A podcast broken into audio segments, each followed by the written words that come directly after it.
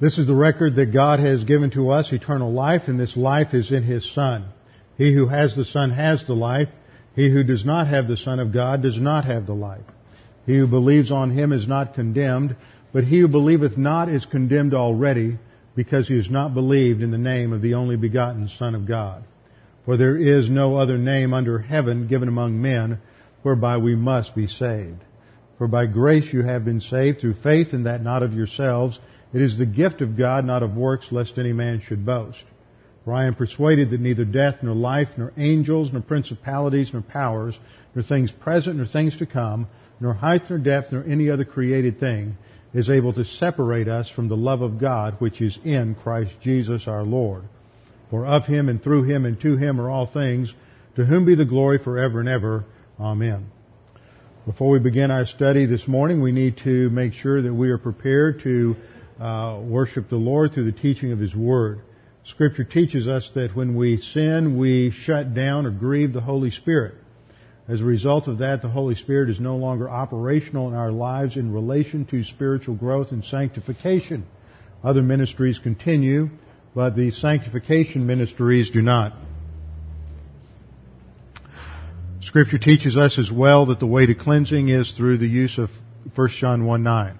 If we confess our sins, which means to name, acknowledge, admit our sins to Him, to simply uh, identify the sins in our life, then He is faithful and just to forgive us our sins and to cleanse us from all unrighteousness. So before we begin, we always have a few moments of silent prayer to give you the opportunity to uh, use silent prayer to confess any known sins to God the Father, to make sure you're in fellowship, ready to study the Word, and to concentrate on what He has to teach us this morning. And then I will open in prayer. Let's pray.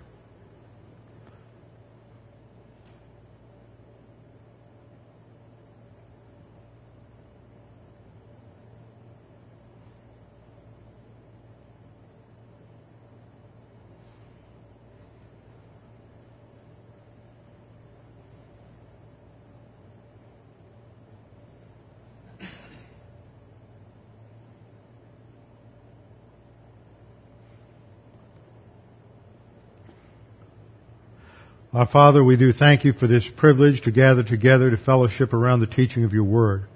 We thank you for the freedom that we have in this nation that we can meet without interference from the government.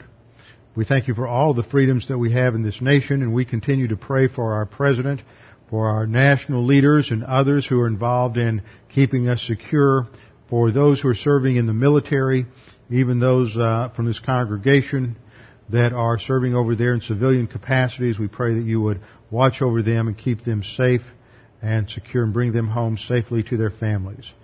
Father, we continue to pray for our nation during this war on terrorism, that you would give us the victory, that you would uh, foil the plots and the conspiracies of the enemy, and even those that are enemies within our own nation. We pray that you would uh, make them known, that they would make mistakes, and that they would not be able to accomplish the uh, nefarious plans that they uh, have set forth.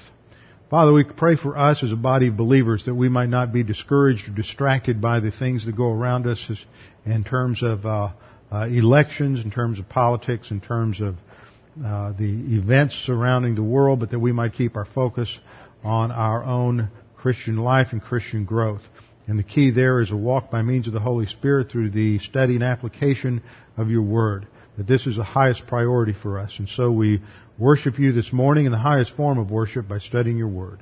And we pray that you would uh, challenge us and teach us, and as you do, that we would be responsive to that challenge to take these things and apply them in our lives. We pray this in Christ's name. Amen. Open your Bibles with me to John, or to Revelation chapter 1. Revelation chapter 1, and we continue our study in the introduction of the book of Revelation. The first chapter serves as a general introduction. You have a specific a prologue in verses 1 through 3 where we're told that this is a revelation from Jesus Christ. It's given to him by God the Father and he communicated it to man by sending an angel to the apostle John and John is the one who has recorded this book of Revelation. We're also told that there's a special blessing for those who teach the Word. Uh, when you read in the English, blessed is he who reads, the word there is the public reading of the book of Revelation, which today would indicate the public teaching of Revelation. So there's a blessing for the pastor who teaches Revelation and for those who hear it and who keep the words of this prophecy. And the warning that the time is near indicates that we must always be mindful that we don't know how much longer we have on this planet. The Lord could come tomorrow, uh, one way or the other, either in the rapture or He could take you home to be with Him tomorrow. So we need to be ready. We need to leave, live our life with a sense of urgency and a sense of realizing that each moment is going to be accountable to the Lord Jesus Christ at the judgment seat of Christ. Then in verse 4 we have a salutation and greeting. The, the book of Revelation is written to the seven churches in Asia that we have studied. And John addresses it to them. The whole book of Revelation will go to each of these churches. Not just the letters to each one, but the entire book. So John will write it down and then he will send, uh, make copies and send one to each of these seven churches. In the salutation, he gives the source of the revelation that this is from uh, the the Father, described as Him who is and who was and who is to come in verse four, and from the seven spirits who are before His throne, a description of the full full ministry of God the Holy Spirit, and verse 5 from Jesus Christ. And then Jesus Christ, as He moves through this, this, uh, uh, salutation, He is moved to a, a tremendous uh, doxology. That means a word of praise. We sang, Holy, Holy, Holy Lord God Almighty at the first hour. That's a doxology. It is a, a statement of praise or glory. And as John rehearses in his mind the work of the Lord Jesus Christ, he is moved to a fantastic statement of praise at the end of verse 6. And really this whole thing begins with verse 5 where he says, Jesus Christ, the faithful witness, referring to his first Advent ministry as a testimony to God, to the plan of God, that he was faithful, which of course is an attribute of deity, that he was, he is in, as God, he is immutable. Jesus Christ, the same yesterday, today, and forever. He is the faithful witness. Second, he's the firstborn from the dead, a reference to the um, resurrection and his ascension that he was uh, seated now at the right hand of God the Father. The first term, faithful witness, relates to his role to first advent as a prophet declaring the Word of God. Firstborn from the dead emphasizes his current session in heaven where he is serving as our high priest. He is not seated on his throne, he is seated at the right hand of the Father on the Father's throne. He does not receive his throne and begin to rule and reign from his throne until the end of the tribulation period when he returns at the second coming, when he returns to the earth. So John has this triplet here, the faithful witness, the firstborn from the dead, and the ruler over the kings of the earth. That refers to his future rule and reign as the King of Kings and Lord of Lords. So it lays out his, his three titles, prophet, priest, and king, and it lays out the overarching ministry of the Lord from the first advent to his uh, priestly session to his future reign. And having concluded that, and with John and all the wealth of doctrine in his soul, as he has written those three titles, I'm sure that it, that it, the, the realization of everything that Christ has done for him just wells up in his soul, and so he gives a a uh, a benediction, a good word, a a, a uh, statement of dedication. Here at the end of verse five, he says, "To him." Now we have another triplet describing Jesus Christ. Uh, John is fond of triplets all through Revelation where he uh, connects things and groups things together in, in groups of three. He says from, he says to him who loves us and washed us from our sins in his own blood. And last time I went through uh, the text here talking about uh, the fact that there are some textual variants and the correct reading here based on uh, The majority text is He loves us, present tense, emphasizing His ongoing ministry to the believer uh, after salvation. And then he goes back to the foundation of that ongoing relationship that he, it is based on what he did in washing us from our sins by means of his own blood. Now in the last two Sundays, I've spent time on that one phrase that he washed us by means of his own blood. And I want to tie some more things together on that after we have uh, taken it apart in detail. We first of all had to find out what we had there in that phrase, who loved us and washed us, because some of the translations you use, if you use an NASB or if you use an NIV, you're going to have a slightly different reading. And I know I have these slides out of order, so let me give me, bear with me a minute here, and I'm going to jump down and see if I can uh, find the right one. Uh, I got to get past all these. No, I don't know where I put it. Let's go back to the beginning. There it is. To him who loves us. And the question there is, is it, is it loves us or loved us? And I pointed out that the majority text as well as some of the older manuscripts have a present tense there, so that's the best reading. And then the next problem was that word translated washed. And I put this up on the board to give you a sense of, of the problem. In some of the older manuscripts, uh, you have the first word reading here, lusanti. This is what it looks like in the Greek text. Here's the transliteration. The only difference between these two words is this omicron. L-U is what you have in some versions. That would be translated uh, redeemed. L-O-U is in other versions, which is translated washed from the Greek root luo. Both would be pronounced the same. Luo meaning to wash. So I concluded that based on the textual evidence, washing was the best translation. Now he washes us, as I said last time, by means of his blood. And I emphasize, and then we had a discussion of the meaning, the blood of Christ. Is this a literal term or figurative term? And con- we concluded that it was a figurative term. It's not talking about his physical hemoglobin. It's not talking about the fact that he bled to death on the cross. It's not even talking about the fact that his physical death paid the penalty for sin. Because the penalty for sin was spiritual death. Genesis 2 7 God told Adam, in the day that you eat from the fruit of the tree of the knowledge of good and evil, you will certainly die. It's an emphatic statement in the Hebrew. It means instantly that death will take place. Well, Adam lived to be 930 years old. He did not physically die for another 930 years after the flood, or probably uh, 850 or 900 years because he was in the garden for some time before he sinned. So he doesn't die physically for some 800, 850 more years.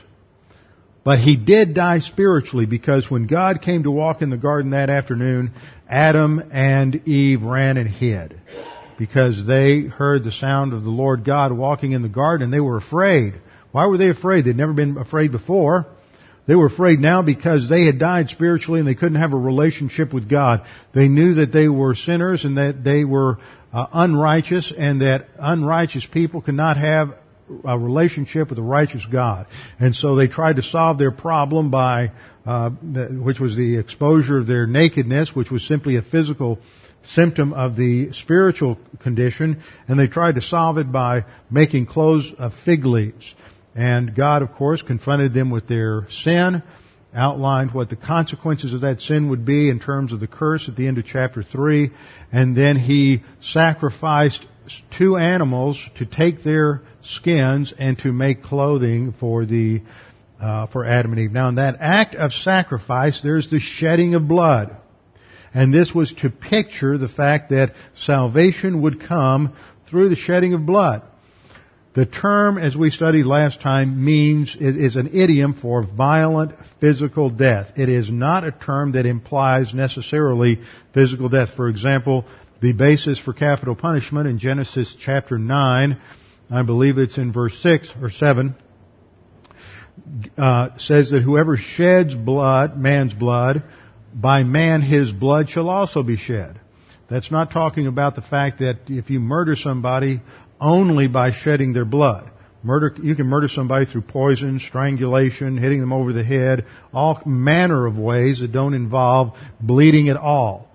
And you can also execute somebody all manner of ways without shedding their blood at all. You can hang them, you can uh, stone them, you can uh, uh, electrocute them, you can give them an injection. There's all kinds of ways you can execute someone without shedding blood. So the phrase, whoever sheds man's blood, by man his blood shall also be shed, is an idiom indicating violent physical death. Now, in the case of our Lord, it wasn't his physical death that could pay the penalty for sin. It had to be his spiritual death. It had to be his his physical, I mean his spiritual death because the penalty that had to be paid for sin was had to be of the same kind as the penalty for sin. So that had to be spiritual death. So we saw that this phrase means that he loves us and he washed us and that is an idiom in the scripture for the cleansing that comes at sin by means of his own blood. So there's rich imagery here. Now to understand this, I want to go back and just look at a, a quick review of salvation the washing concept and the use of by his blood is, are terms that are consistently used in relation to the total doctrine of salvation. For example, I went through verses last time where we are said to be justified by his blood, cleansed by his blood, redeemed by his blood, propitiated by his blood, so that the concept of his blood relates to all of the various dimensions of salvation. So let's look at it. What is the process of salvation? Well, first of all, we have to understand that the problem is sin. Sin is that which is contrary to the perfect righteousness and justice of God. When Adam and Eve disobeyed God, that plunged the human race into sin and created a variety of problems that had to be resolved in terms of their salvation so that a brick wall was set up between man and God and this is the sin barrier. First element in the sin barrier is the problem of sin itself. Second element is the penalty of sin. Because man is a sinner, he violates the righteousness of God. Because of the penalty of sin, he's spiritually dead and he can't have a relationship with God. So man, each human being is born guilty of Adam's original sin and bearing the penalty of sin in terms of spiritual death, incapable of having a relationship with God. The third problem in the barrier is God's own character. Because God is perfectly righteous, He can't have a relationship with a sinful creature. The righteousness of God is His standard. The justice of God is the application of that standard to man. So before God can save a fallen creature, His righteousness and justice have to be have to be uh, satisfied. This is why, uh, as I emphasize again and again, when you run into somebody who says, uh, "Oh, I can't believe in Christianity. How can a loving God send creatures to the lake of fire?" You need to respond by saying, "Well, that's interesting." Uh, I, am sure there's an answer to that, but do you have an answer to the problem of how can a righteous God let a miserable, rotten sinner into heaven? Because that's the real issue. And love finds a way in salvation, but the real problem isn't the love of God, it's the righteousness of God. Man has a problem because everything he does is minus R. He lacks righteousness. Isaiah 65 6 says that uh, all our righteousness is, not your unrighteousnesses, but all your righteousnesses are as filthy rags. That means that every sin, every good deed, the most righteous things you do, don't cut any ice with God. They are filthy rags. On top of that, we're spiritually dead, and there's no way that we can get into heaven when we are spiritually dead. And finally, there's our position in Adam. We are in Adam, and the scripture says in Adam all die. These are the different dimensions of the sin problem. Now, the cross resolves all of them. It is at the cross that God deals with all of man's uh, problems. First of all, the problem of sin, that every human being is a sinner, born a sinner, is resolved by unlimited atonement. Jesus Christ paid the penalty for everyone's sin. Now that doesn't mean everyone's going to heaven, but it means that the penalty has been resolved. It's been paid by Christ on the cross, but it isn't applied yet. The atonement, and all we're, and actually there, all I'm emphasizing is the unlimited dimension of it. It's for everyone. All have sinned and fall short of the glory of God, and Christ paid the penalty for all. The penalty itself is paid in the aspect of salvation known as redemption. Redemption always has with it that idea of paying a price. And so the penalty for sin is paid. Christ pays the penalty for all. It is a real substitution. Uh, in, in theology, you'll find some debate over this. They'll say that, well, it was, it was only for the elect. But you have many different passages that teach that Christ paid the sin for all. We've gone through those in the past. Redemption is not just for the elect, redemption is for all. And I hear the question, well, what about those who, who uh, don't believe it? Are they redeemed? Yes. But we'll see what happens in a minute. The character of God is resolved through propitiation, justification, and imputation. Three doctrines take care of the issue of the character of God and man's, uh, let me see here, that put two things across. Let me see if I can back it up and just get, no. Okay. Propitiation, justification, and imputation. Now when Christ died on the cross, He propitiated God's character. Now scripture teaches that in many passages that the atonement was for all, redemption is for all, and propitiation is for all.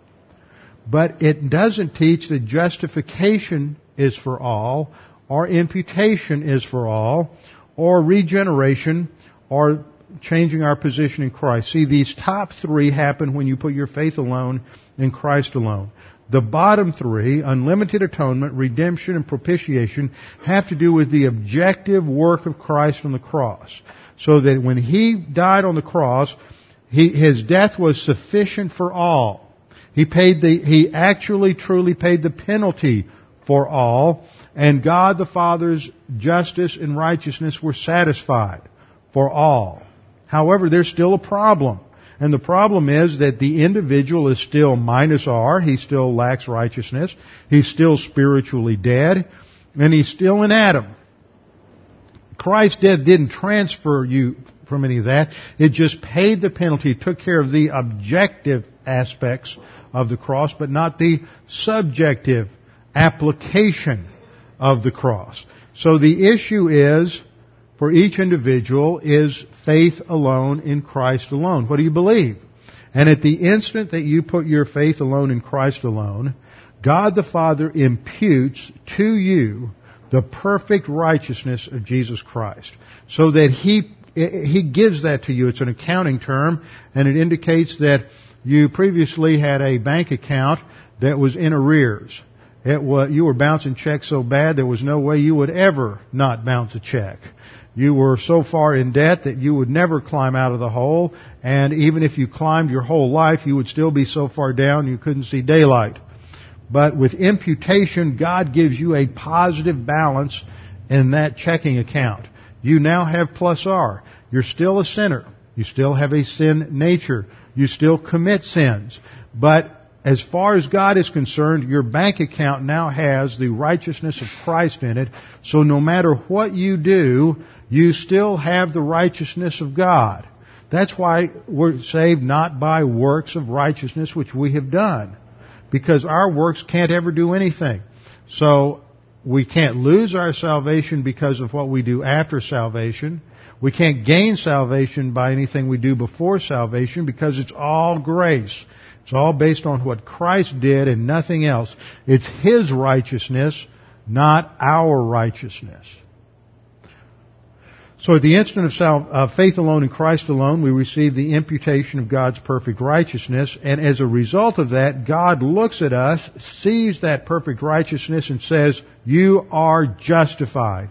It is a judicial declaration from the Supreme Court of Heaven. All of these terms have something to do with a courtroom scenario. Now today we live in a world where people don't understand this because we live in a culture now that emphasizes relationship and feel good and, and you'll turn on your television, you'll hear somebody who really hasn't studied their Bible very well and they'll say, you just, just ask Jesus into your life. I always like to ask folks like this. I say, well, give me one verse in Scripture that says, you know, ask Jesus into your life and you'll have eternal life. Invite Jesus into your heart and you'll have eternal life. And it bothers me that pastors can't get the gospel right. It's, what, what's the problem? People can't read their Bible? Again and again and again, the word that's used is believe, believe, believe, believe, believe. John 3:18, which I quote uh, every Sunday morning. He who believes on him is not condemned, but he who believeth not is condemned already. Why? Because he has not believed in the name of the only begotten Son of God. What's the issue? Never says invite Jesus into your life. It's not relational. See, we want to make everything in the gospel relational. We live in a warm, fuzzy world today. We've been psychologized and psychobabblized by Freud for the last 150 years and everybody wants the warm fuzzies and we, we look at life through relational glasses. But see, the issue with God wasn't relationship, it was justice. His justice was violated, His righteousness was violated at the, uh, in the garden, and His righteousness and justice had to be satisfied first. Then His love is free to flow to us in terms of relationship. But what we want to do is we want to put the cart before the horse and run around telling everybody that you need to have a relationship with Jesus to get saved. Well, Judas had a relationship with Jesus and he's in hell. You don't need to have a relationship with Jesus. You need to believe in the Lord Jesus Christ and you will be saved. So the issue is belief.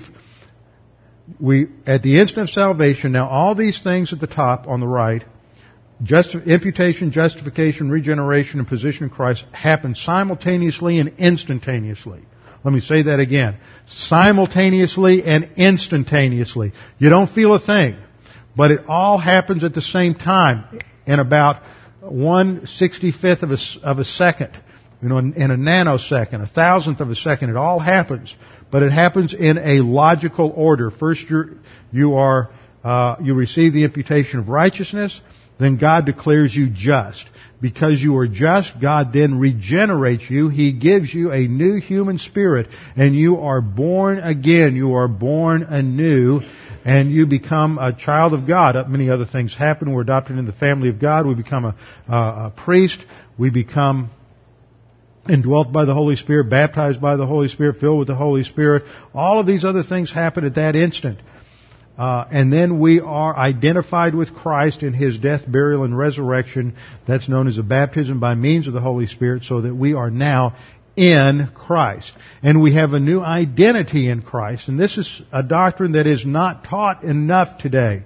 You see, the Bible says that the problem that you have in life is that you are a dirty, rotten, scuzzy, obnoxious sinner, and God despises sin. And that's your problem. And every problem you have in life is not a result of the fact that your parents were failures. Let me tell you, every one of us had parents who were failures. Every one of us grew up in environments that were terrible. You may have grown up in poverty and you think that uh, some somebody who grew up and had a tremendous amount of wealth and advantage didn't have any problems. Well, just look around at all those kids of all those movie stars and all the problems they have. See, you know, just because their world was different from your world doesn't mean that there was no sin there. Okay, we all grew up in flawed environments. It doesn't matter. Their flaw might not have been your flaw. Their problems might not have been your problems, but they were still problems. We live in a fallen world. So the problem that we have is sin, and the solution is the grace of God at the cross, and then the post-salvation solution is using the Word of God to grow to spiritual maturity because the Word of God is sufficient to solve our problems. Now remember, the problems are not the problems you think they are. You're thinking in terms of, well, I have to go home and I'm having trouble with my car and I can't pay my bills this month and, and you know, my kids are still, um, disobedient and they're making decisions that I, I don't like and I don't agree with. You're focusing on, on the surface. But the Bible says that the real issue is what's going on inside your soul, and those problems are all resolved by Scripture. See, we can't control people, we can't control events, we can't control circumstances. Things are going to happen that we don't like, that are outside of our control, all throughout our lives. The issue is how do we handle those circumstances, events, people, and emotions. And the Bible tells us how to handle th- those times so that we can have maximum joy, stability, and happiness no matter what's going on. When everything's falling apart around us, we can just be relaxed and as cool as a cucumber because we know that Jesus Christ controls history and Jesus Christ is in control of the details of our life. But the issue here is going to be, be uh, grounded in something we studied this morning. See, one of the other problems that the world says is really the problem with those kids that grew up with in poverty, or maybe they grew up and they were spoiled with wealth, or whatever it may be, is that, that they don't have a good self-esteem. That's their problem, is they don't have a good self-image. And so, uh, because they've misidentified the problem, then the government, which is part of the cosmic system, comes along and throws millions of dollars at school curriculum to teach kids to have a good self-esteem. See, if the problem isn't self-esteem, and the problem is sin, then no matter how much money you throw at the problem of self-esteem, you won't solve anything. You're just going to waste a lot of money trying to solve a non-existent problem. And you get a lot of believers who get saved and they come into the Christian life and they've been brainwashed by the cosmic system into thinking that, that oh, things would just be better if I had a better self-image, a better self-esteem. Well see, the Bible says it's not that, it's, do you understand who you are in Jesus Christ? You understand what Jesus Christ has done for you and your identity in Him because you are adopted into the royal family of God and you are now a royal priest. And that is part of your identity. That is part of who you are. And you need to get that drilled into your soul so far down that when th- negative things happen in life, you don't fall into the control of your sin nature and start whining and and uh, crying about how you have a poor self-image and life would just be better. But you need to understand that that you need to instantly confess that sin and get back in fellowship and start living as if you are a child of God, part of the royal family of God, with uh, a behavior code in the Bible for the royal family. And this is the basis of what we're hitting here at the end of uh, Revelation chapter 1 verses 4 and 5. Now let me show you the connection. After God solved the problem of the barrier, remember this whole thing is resolved by the blood of Christ. That phrase is used to describe all these different doctrines. Redemption, propitiation, justification are all aspects that are resolved, cleansing are all aspects resolved by the blood of Christ. Now this concept of washing goes throughout the scripture. Now I'm going to show you why, I said last time, other than just the, the, the textual evidence itself, I want to show you why doctrinally washing fits the context better. We go back to Psalm 51 verse 2. Psalm 51 verse 2 and we see that washing is uh, an integral part of the Christian life. And this has to do with David's confession of his sin of adultery. And look at the verbiage. He says, wash me thoroughly from my iniquity and cleanse me from my sin.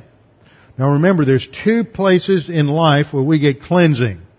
When you trust Christ as Savior, you are cleansed positionally. When you confess your sins after salvation, you are cleansed experientially. Now Psalm 51:2 is talking about a post-salvation cleansing. But I just put it up there because that gives you that imagery. Uh, in verse 7, uh, of Psalm 51, David uses the same verbiage again. Purge me with hyssop, and I shall be clean. Wash me, and I shall be whiter than snow. See, he's already saved, but post-salvation sin gets a little dirt on us, so we have to be washed again.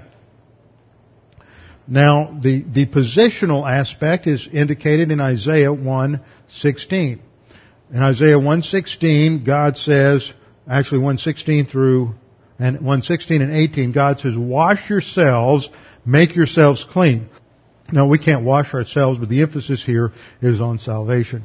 Wash yourselves, make yourselves clean, put away the evil of your doings from before my eyes, cease to do evil. Come now, let us reason together, says the Lord. Though your sins are like scarlet, they shall be as white as snow. Though they are red like crimson, they shall be as wool. This is what happens at salvation. We are washed Uh, and become white as snow. That's positional righteousness. In the New Testament, we have the same imagery used. Not by works of righteousness which we have done, but according to His mercy He saved us through the washing of regeneration and renewing of the Holy Spirit. This is Titus 3.5.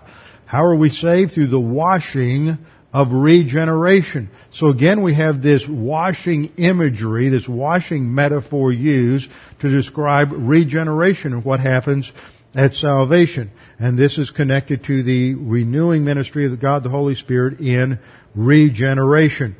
So we are washed. Now this also buys in, or, or, or lays in a terminology Jesus uses in John 13, uh, 10 in this uh, episode with, with uh, the foot washing of Peter. I just have verse 10 up on the overhead, but I want to get the context here, so turn in your Bibles with me to John 13. John chapter 13. The setting is Passover meal. This is the night before the Lord went to the cross. It is the Passover meal and the disciples have found a place where they can all celebrate the Passover meal together. And we read in verse 1, Now before the feast of the Passover, when Jesus knew that his hour had come, that he should depart from this world to the Father, having loved his own who were in the world, he loved them to the end. And supper being ended, the devil, uh, having already put into the heart of Judas Iscariot, uh, Simon's son, to betray, to, betray him, Jesus, knowing that the Father had given all things into his hand, and that he had come from God and was going to God, rose from supper and laid aside his garments, took a towel and girded himself. Now he's going to do something to teach a doctrinal principle. And this is rooted in Old Testament imagery. He is going to wash their feet. And notice what he says. See, and the background is that if you lived in that culture, your feet would already be clean. I mean, your body would already be clean. You would have taken a bath. I mean, it's a Passover. It's the highest holy day in all of the Jewish calendar. So before coming to dinner, you would have taken a complete bath. So Jesus says, um, he poured water into a basin, began to wash the disciples' feet, and to wipe them with the towel with which he was girded. Now when he uses the term washing their feet, it uses a Greek word, nipto, N-I-P-T-O. Not the word for washing here. Guess what word is used for washing here? Luo, the word that we have over in Revelation 1-5. L-O-U, and it ends with omega. L, omicron, upsilon, omega. So instead of using that word, which would indicate a complete head to toe bath, he uses the word nipto, meaning a partial washing. He's simply washing the feet, not the whole body. He comes to Simon Peter, and Peter said to him, Lord, are you washing my feet? Jesus answered and said to him, What I am doing you do not understand now, but you will know after this. In other words, Jesus is saying, Look, I'm teaching a principle through this imagery. You don't understand it now, but just shut up and let me do it. You know, Peter's always mouthing off at the wrong point. And Peter said, and Peter responds in arrogance. He's already out of fellowship. Says, you shall never wash my feet. And Jesus answered and said, if I do not wash you, you will have no part with me. And that word washing again is nipto. If I don't do this partial washing, you won't have any part with me. Now we studied this in the past, and that word translated part is the Greek word meros. M-E-R-O-S. Meros. And see, we want to look at the English word part, and the way we interpret that is in the sense of a role. You know, Jesus saying to Peter, you won't have, if you don't let me do this, you won't have a role with me. In other words, you won't have a part to play. You won't have anything to do in, in, in the kingdom. But that's not what meros means. The word meros was a technical legal term in ancient Greek legal documents known as wills testaments and wills. And if you were designating your inheritance to someone, that, that portion that they received was the meros, the part. That was the part of the inheritance they received, the portion that they received. And what Jesus is saying to Peter is if you don't let me cleanse you i.e., if you don't go through life confessing your sin and being cleansed so that the production in your life is through the filling of the Spirit, the result is going to be you're going to lose your inheritance. Not your salvation, but your inheritance. That God has, in our inheritance, there's two aspects. There's permanent inheritance and there's uh, contingent inheritance. And we studied this many times under the doctrine of rewards and crowns, that there are some things that every believer will receive in heaven. A new resurrection body. We will all have eternal life. We will all have great joy and happiness and no more tear, no more uh, pain, no more death. The old things have passed away. But some of us will have things that others do not have. For example, in, in, the seven letters to the seven churches, we learn that those who overcome will be allowed to eat from the tree of life which is in the paradise of God. Others who overcome will be given the crown of life. And others who overcome will be able to eat from the hidden manna. Others will receive a stone, a white stone with their name written on it, a name which no one else can read, only the person who receives it. So there are all of these various promises given to believers who overcome. That is, those who advance to spiritual maturity. So when Peter, I mean, when Jesus says this to Peter, if I do not wash you, you have no part with me. He's saying, if I don't wash you in terms of periodic cleansing in the Christian life, you won't have an inheritance because you'll live your whole Christian life in the power of the flesh and not by walking by the Spirit. But Peter doesn't understand all that now. He hasn't learned it yet. Uh, Jesus hasn't given him the uh, discourse of the vine in chapter 15 yet. So he's just saying, be quiet, Peter.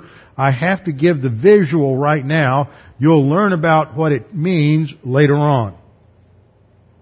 Then in verse 9, Peter said to him, Lord, then if that's the case, don't just wash my, my, my feet, but wash my hands and my head. Just, just wash the whole body. And then Jesus said, no, no, you still don't get it. He who is bathed needs only to wash his feet, but is completely clean. The word there, bathed, is luo, washing, that complete washing, that word that we have in, in uh, Revelation 1, uh, 6. He, or 1, 5. He who is bathed needs only to wash his feet, but is completely clean.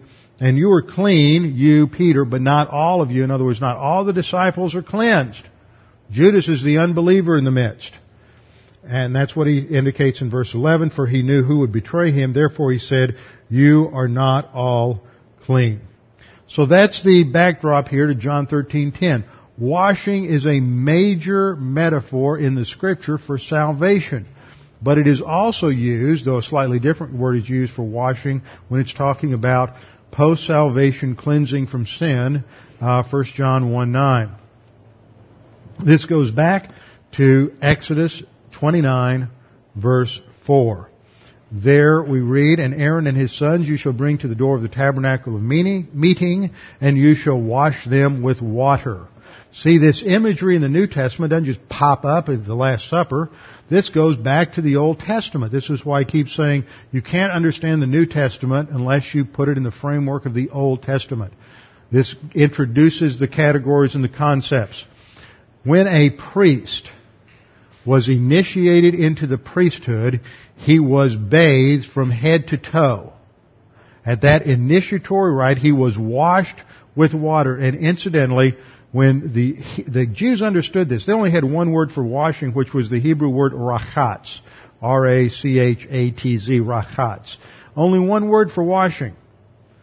But when the Jewish translators of the Septuagint, which is the Greek Old Testament, the Greek translation of the Old Testament, when those Jews translated this from Hebrew into Greek about 200 BC, they understood that this was that, this was a total washing, and they translated it with the Greek verb luo, L-O-U-O.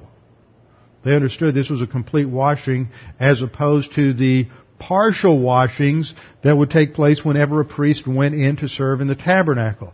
Each time a priest would go into the tabernacle, the first article of furniture that he that met him in the in the in the ta- tabernacle or temple was the the golden laver, and he would have to wash his hands and his feet, and that was a symbol of the fact that he had done things and been places he shouldn't have been.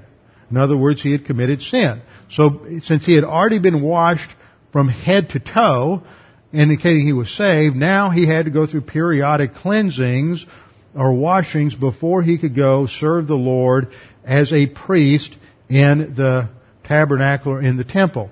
So now he has a partial washing and he is now in fellowship. He is cleansed. See, that's the real issue in the scripture. The scripture only emphasizes forgiveness a few places. The real issue is cleansing. We have to have the sin dealt with. There's this cleansing. So then the priest would go into the temple or tabernacle and he would be, he would be cleansed. Now you see how that fits with the context and the flow of John's thought. Remember, John was there in John 13. He wrote John 13. He understood these principles. He wrote 1 John 1 9. John has a firm grasp of this doctrine. And where does he go with it? Right after he says he, he, he loves us and washed us by means of his own blood and what? He has made us kings and priests to his God and Father. See, this whole imagery of washing comes right out of the Old Testament imagery of priests, and that's what Jesus is talking about in terms of serving Him in um, uh, John chapter 13. So as John is reflecting on this, he moves very naturally from the concept of washing to the concept that this being cleansed gives us a functional role as priests to his God and Father. Now there's a couple of things we have to note in terms of translation here so you don't get too, too confused. If you are using a King James or a New King James translation, then your verse reads kings. That he has made us kings.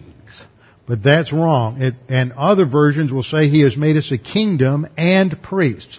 Scratch out the word and. It is not in the original. Scratch out the word and. It is not in, um, it is not in the original it, of any of any of the uh, texts. That's just added. In fact, it's an editorial mistake because usually they put words like that in italics, and they just didn't haven't done that. But he has made us uh, literally a kingdom not kings. And that's just bad translation. Uh, it's just a bad translation in the King James and New King James. It is a kingdom. He has made us a kingdom, comma, priests to his God and Father.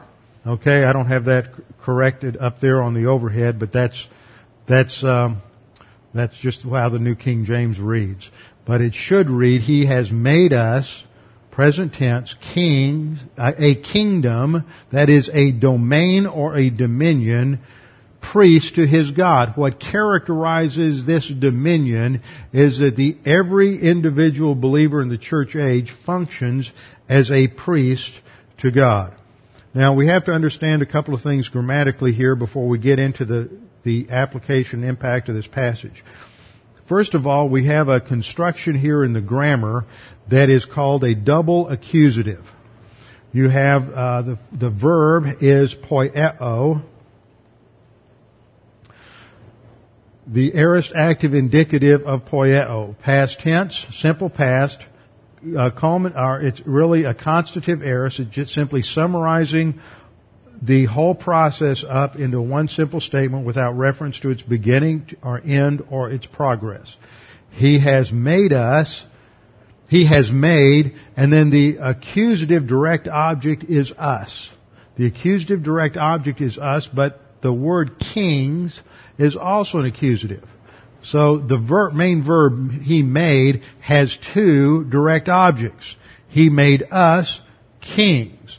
And this construction is called a double accusative. And verbs that take uh, double accusatives are verbs like poieo that we that we have here in this context. And in this type of construction, usually uh, one of the words is a person. That's us. One is a, involves a person. The other a thing. That is uh, kingdom, a thing. And in most cases, the person, us, receives the thing that's in the accusative case. So in this case, we believers receive something. We receive a position in this, in this kingdom. And so kingdom is the more remote of the two uh, objects. So he has made us a kingdom and, take out the word and, a kingdom, and then the next word is priests. And this is also an accusative. It's in apposition to kings, so it is describing the kind of kings that we are. We are, I mean, the kind of kingdom that this is, or our role in that kingdom. We are priests. He has made us a kingdom, priest to His God and Father. So the impact here is on the fact that we are priests. Now this also takes us back to the Old Testament. And um, in Exodus 19:6, the Jews were told, "You shall be a, be to me a kingdom of priests and a holy nation." These are the words which you shall speak to the children of Israel. God, that is God speaking to Moses. So Israel was set apart as a special kind of nation. As a nation, they were going to be a priestly nation, even though not every member was a priest. Only those who were from the tribe of Levi were priests. In the church age, God calls out a new set of people. See, the, the Jews failed. Now, they're not replaced by the church. In history, God is still going to fulfill all of His promises to Israel in terms of the land. God give the land to Israel. He's going, they're, they're still going to be a blessing to all nations in the future when they are restored to the land and the uh, seed promise which comes to fulfillment in the uh, eternal son of David who will rule on the throne of Israel. Those are yet to be fulfilled. But what we have is in the New Testament is that the writers of the New Testament take take the Old Testament uh, passages that related to the nation of Israel and apply that same principle to the church. That in the Old Testament, Israel was called out to be a counterculture in the world. They were to represent God to the world. They failed. Because they failed, God postpones His plans for them. The kingdom doesn't come to them, it's postponed. And there is a temporary shift from Israel to the church. And in the church, ethnicity doesn't apply. There's neither Jew nor Greek, bond or slave, male or female. We're all one in Christ. But what God is doing in the church is doing the same kind of thing He did with Israel. He sets us apart as a counterculture in the world. We are not of the world, but we are in the world. And we are to be a counterculture. Now we function as, as priests. And this is the imagery that is picked up in a number of different verses related to our function as priests. Let me see if I got didn't get these in here. First of all, Hebrews 13:15. Therefore by him let us continually offer the sacrifice of praise to God, that is the fruit of our lips giving thanks to his name. See, that's part of our priesthood. We praise God. We give thanks to God. We're grateful to God. It's a part of the fruit of the Spirit. So, in our priesthood, as we live in, in, in the uh, filling of the Spirit, we are uh, thankful for all things. Uh, 1 Peter 2, 5 picks up this same imagery that we get and, re- and refers back to uh, 1 Peter 2, 5 and 2, 9 refer back to the Exodus 19, 6 passage. Uh, in 1 Peter 2, 5, 5 we read, You also, as living stones, are being built up a spiritual house a holy priesthood to offer up spiritual sacrifices acceptable to God through Jesus Christ. So in order to be able to do this, we have to be both positionally cleansed and experientially cleansed. So that in 1 Peter 2 9 we read, But you are a chosen generation, a royal priesthood, a holy nation, his own special people, that you may proclaim the praises of him who called you out of darkness into his marvelous light. We are a holy priesthood, a, a, a, a holy kingdom. And this also has implications for the future because the word priest, interestingly enough, is not used in either the Gospels or in the epistles in relationship to believers. But it, I mean, that is the word priest. The concept is there in terms of our spiritual service until we get to the passage in 1 Peter chapter 2, verse 9. But the word is used in Revelation 5:10 and in Revelation 10:6. There we read in Revelation 5:10, speaking to God in praise, "You have made us kings and priests to our God, and we shall reign on the earth." And in Revelation and again, that's translated wrong. I just noticed that, checking the Greek. You have made us a kingdom, priest to our God, a kingdom and priests. Uh, Revelation 5:10, Revelation 20 verse 6. Uh, blessed is holy in, in the, is the one who has part in the first resurrection. Over them the second death has no power, but they will be priests of God and of Christ and will reign with Him for a thousand years. So we will rule and reign with Him in the coming kingdom and fully function in our priesthood in that kingdom. Well, how do you learn to do that? Well, you learn to do it here and now. That's why, that's one of the reasons Revelation was written is to warn us that we're in our training camp right now. And there is a future ruling and reigning and priestly responsibility that we will fulfill in the coming kingdom. And our training is now. And so whatever you get during this life, how, whatever level of maturity you reach, whatever doctrine you learn during this time on earth is preparatory for your future work in ruling and reigning with the Lord Jesus Christ. So we come to the end of verse 6 where uh, John expresses uh, praise to Jesus Christ. To him be glory and dominion forever and ever. Amen. Because of who he is. And he closes with the word Amen, which is used some seven or eight times in Revelation, and is a, it's from the Greek word Amen based on a Hebrew word, Amen, which means to be true. The, so be it. That's the idiom. It's so be it. It derives from a word indicating stability. In fact, the root meaning of the word had to do with the foundation of a pillar, something that was sunk down deep in the ground, that was unshakable. And so it came to indicate faith, and it also came to indicate uh, a certainty or an affirmation of certainty. So this entered into the early church when someone said something that they agreed with, they would respond by saying amen. That's where that practice came from. Of course, today you have people who, like they do with a lot of Christian verbiage, they overuse it and abuse it. So it's better to limit the use of such expressions. Uh, next time we'll come back and look at verses 7 and 8 and a whole new uh, set of issues as we start to look at the prophetic aspect of our Lord's coming with our heads bowed and our eyes closed. Father, we do thank you for this opportunity to study your word, uh, to come face to face with all that Christ has done for us on the cross and our salvation, that it cleansed us in such a way that we could each now serve as priests to you in preparation for our future role as priests in the millennial kingdom. And that will probably be in relation to Gentile uh, the Gentile nations. Now, Father, we pray that you would uh, help us to understand these things, and we pray that if there's anyone here this morning that's unsure of their salvation or uncertain of their eternal life, that they would take this opportunity to make that sure and certain. Right now, right where you sit, you have the opportunity to, to determine your eternal destiny. All you need to do is simply put your faith alone in Christ alone, to trust Him. The instant you believe that Jesus died for you, you are regenerate. You are saved. You are justified. All of these things happen instantaneously. And you are entered into the royal family of God and become a royal priest. All that is required from the scriptures that you believe that Jesus died on the cross for your sins. No works are involved.